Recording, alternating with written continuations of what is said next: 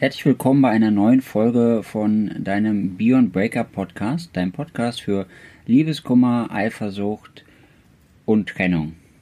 Und natürlich erfolgreich sein in jeder Beziehung. Heute beschäftigen wir uns mit der zweiten Phase des Liebeskummers und das ist die Phase des Neuverhandelns. Und ähm, da wird der Ralf jetzt nochmal drauf eingehen, was denn diese Phase nochmal tatsächlich ausmacht und wie ihr da wieder herauskommt. Ja, das ist ähm, die zweite echte Phase des Liebeskummers, wenn wir die Vorphase mal rausnehmen.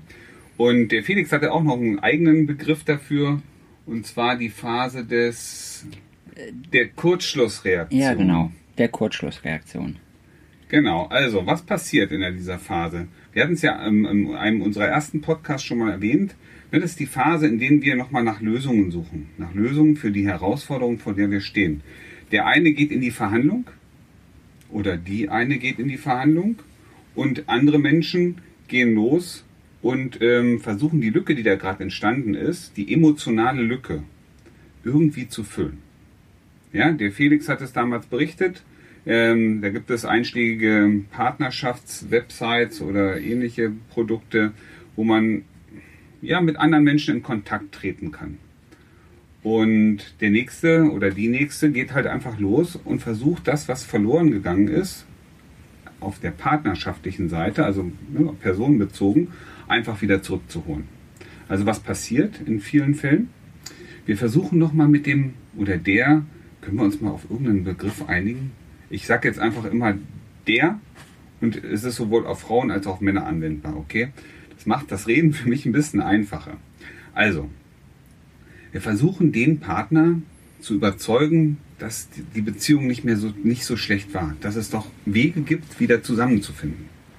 Und genau das ist das, was diese Phase auszeichnet oder ausmacht. Wir haben ja letztens darüber gesprochen, wir haben diese Dissonanz in uns, dieses Störgefühl, dass wir uns kognitiv, also mit Gedanken erklären, warum es richtig ist, sich so zu fühlen. Jetzt gibt es ja nur zwei Möglichkeiten, dieses ganze Störgefühl aufzulösen. Entweder die Sachen passieren so, dass wir uns wieder gut fühlen. Also das heißt, wir kriegen den Partner, den Ex-Partner, wieder zurück in die Beziehung. Ja, dann kriegen wir automatische Bestätigung. Siehst du, das war ja toll. Ne, all die tollen Erinnerungen fühlen sich wieder gut an, weil das ist alles wieder harmonisch.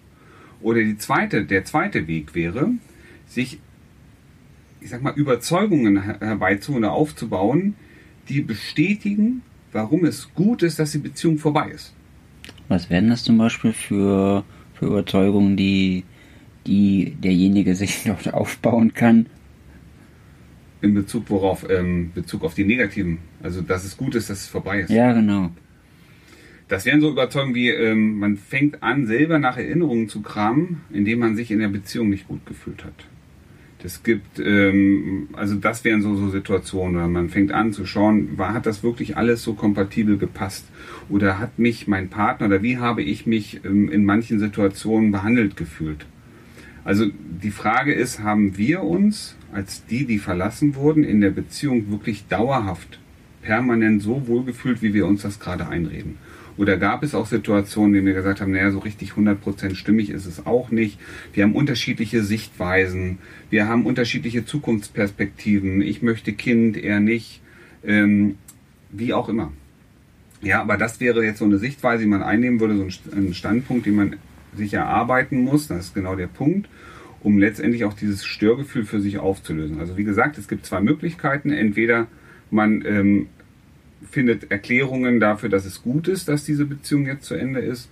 Oder wir versuchen eben, und das ist das, was die meisten machen, das ähm, gute Gefühl wiederherzustellen, in die Beziehung wieder in einen intakten Status gebracht wird. Eben indem beide erklären, dass sie wieder zusammen sein wollen. Ja, also für das erste habe ich natürlich wieder ein Beispiel aus meiner vergangenen Beziehung. Und äh, zwar, ich habe das ja auch mal schön gesehen und immer auf das Schöne geblickt, aber so rückblickend muss ich auch sagen, also diese Stimmungsschwankungen von meiner ehemaligen Partnerin, das war auch in vielen Situationen einfach nicht gerecht. Und ich, sie hat mich da auch wirklich nicht fair behandelt, dadurch, dass ich immer schuld war, äh, egal ob ich was entschieden habe, ob ich was nicht entschieden habe, wie ich was getan habe. Wenn sie gerade wieder einen Tag hatte, wo es äh, bergauf und bergab ging, äh, in ihrem Gemütszustand, dann war ich immer alles schuld und so rückblickend muss ich sagen, war das schon richtig scheiße. Damals habe ich immer versucht, verständnisvoll zu reagieren und es alles schön zu sehen und kriegen wir schon hin. Haiti-Tai und so. Und äh, rückblickend muss ich aber sagen, es war scheiße und äh, verständnisvoll sein ist gut, aber irgendwo hört es dann auch auf mit dem Verständnis und dann ist es auch mal in der Zeit einfach mal was dagegen zu sagen und einfach mal anzusprechen, wie es ist. Und ähm, ja, aber jetzt halt rückblickend äh, ist es für mich natürlich einer dieser Punkte, wo ich sagen kann, da habe ich gut dran erkannt, dass auch nicht alles goldig war und alles geglänzt hat. Und da sind wir genau an einem Punkt angekommen. Ne? Also wir sind oft auch in der Situation, dass wir Sachen generalisieren. Entweder ist etwas grundsätzlich gut oder etwas ist grundsätzlich schlecht. Ne? Wenn sich jemand trennt, dann redet er sich ein, dass immer alles schlecht war. Und die guten Sachen werden auch zum Teil ausgeblendet. Genauso ist es jetzt bei uns. Ne? Wir wollen die Beziehung zurück. Wir erklären uns, dass es wichtig ist.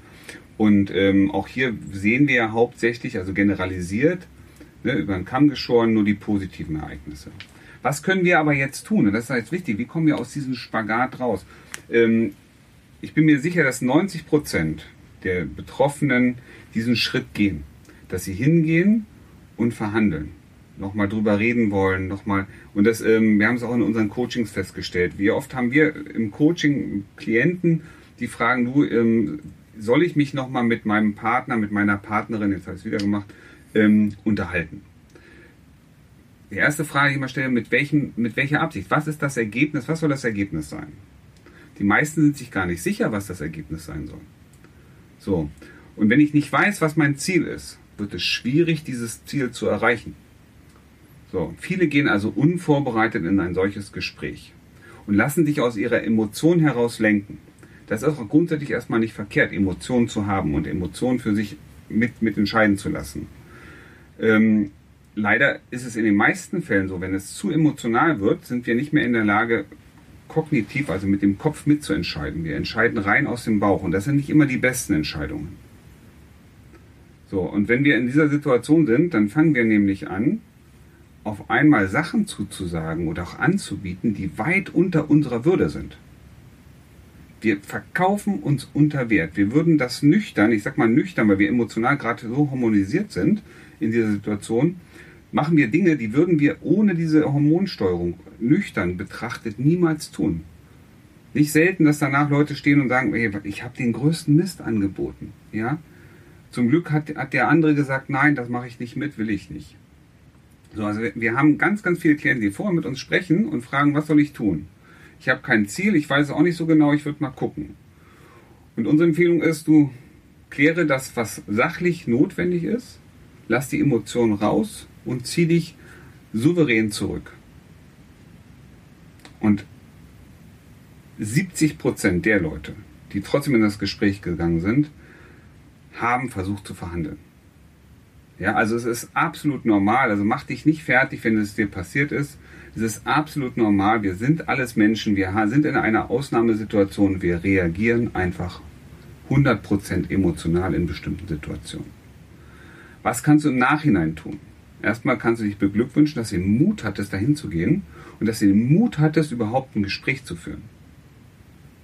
Manch jemand, der sich trennt, hat noch nicht mal diesen Mut, es dir ins Gesicht zu sagen. Der schickt dir eine SMS, eine WhatsApp oder mittlerweile E-Mails oder macht das über einen Instagram-Account. Also Respekt dafür, dass du diesen Mut hattest. Und da darfst du echt mal stolz drauf sein.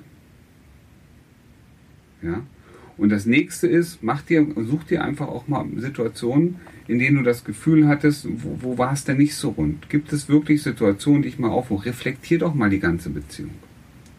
Und um Himmels Willen, setz dich auch ruhig mal gerade und aufrecht hin. Nimm mal eine stolze Körperhaltung ein, wenn ich dir sage, hey, dass ich bin stolz darauf, dass du den Mut hattest. Weil das darfst du sein. Und wenn du sagst, ich möchte gerne mich besser fühlen, dann fang damit an, dass du dich auch so aufrichtest zum besser fühlen. Und bleib nicht zusammengesackt irgendwo sitzen, sondern setz dich schon mal hin. Und dann such dir Gründe und Argumente dafür, worauf kannst du stolz sein? Was macht dich aus? Was macht dich wertvoll? Da sind wir wieder bei der Frage, was macht dich wertvoll? Und wofür stehst du? Was sind deine Werte? Und was würden andere von dir sagen, wofür sie dich lieben und dich toll finden? Ja? Immer dann, wenn wir Sachen anbieten, die wir eigentlich nicht wirklich wollen, machen wir uns klein. Wir verkaufen uns unter Wert. Unser Selbstwert geht in den Keller und wir geben alles das, was wir, was bei uns abgesaugt wird an Selbstwert, geben wir dem anderen in die Hand. Guck mal hier, ich gebe dir noch ein Angebot, noch ein Angebot. So, du, ne, wir kommen aus diesem Gespräch raus, fühlen uns elend, weil wir ganz viel angeboten haben, keiner ist drauf eingegangen. Und so klein bist du jetzt gerade auch. Ja? So, und dein Ziel, deine Aufgabe ist es, dir klar zu werden, dass du mehr bist als das, was da gerade passiert ist. Du bist viel, viel mehr. Du bist ein wundervoller Mensch. Und du wirst merken, dein Selbstwert wird steigen und du bist wieder auf Augenhöhe. Das ist das Wichtigste in dieser Phase. Ja, ich würde sagen, wenn du das so erzählst, dann könnte ich dir jetzt auch noch ewig zuhören, vermutlich wie die Hörer auch. Äh, Fühle ich mich ja auch schon direkt besser, nach dem, was du da erzählt hast. Ähm, aber ich würde sagen, und damit schließen wir die Podcast-Folge nochmal mit unserer Reflexionsfrage am Ende. Und ich würde heute mal eine kleine Variation einbringen, äh, weil wir gerade schon auf das Thema, der Ralf gerade auf das Thema eingegangen ist. Wann warst du denn das letzte Mal so richtig stolz auf dich?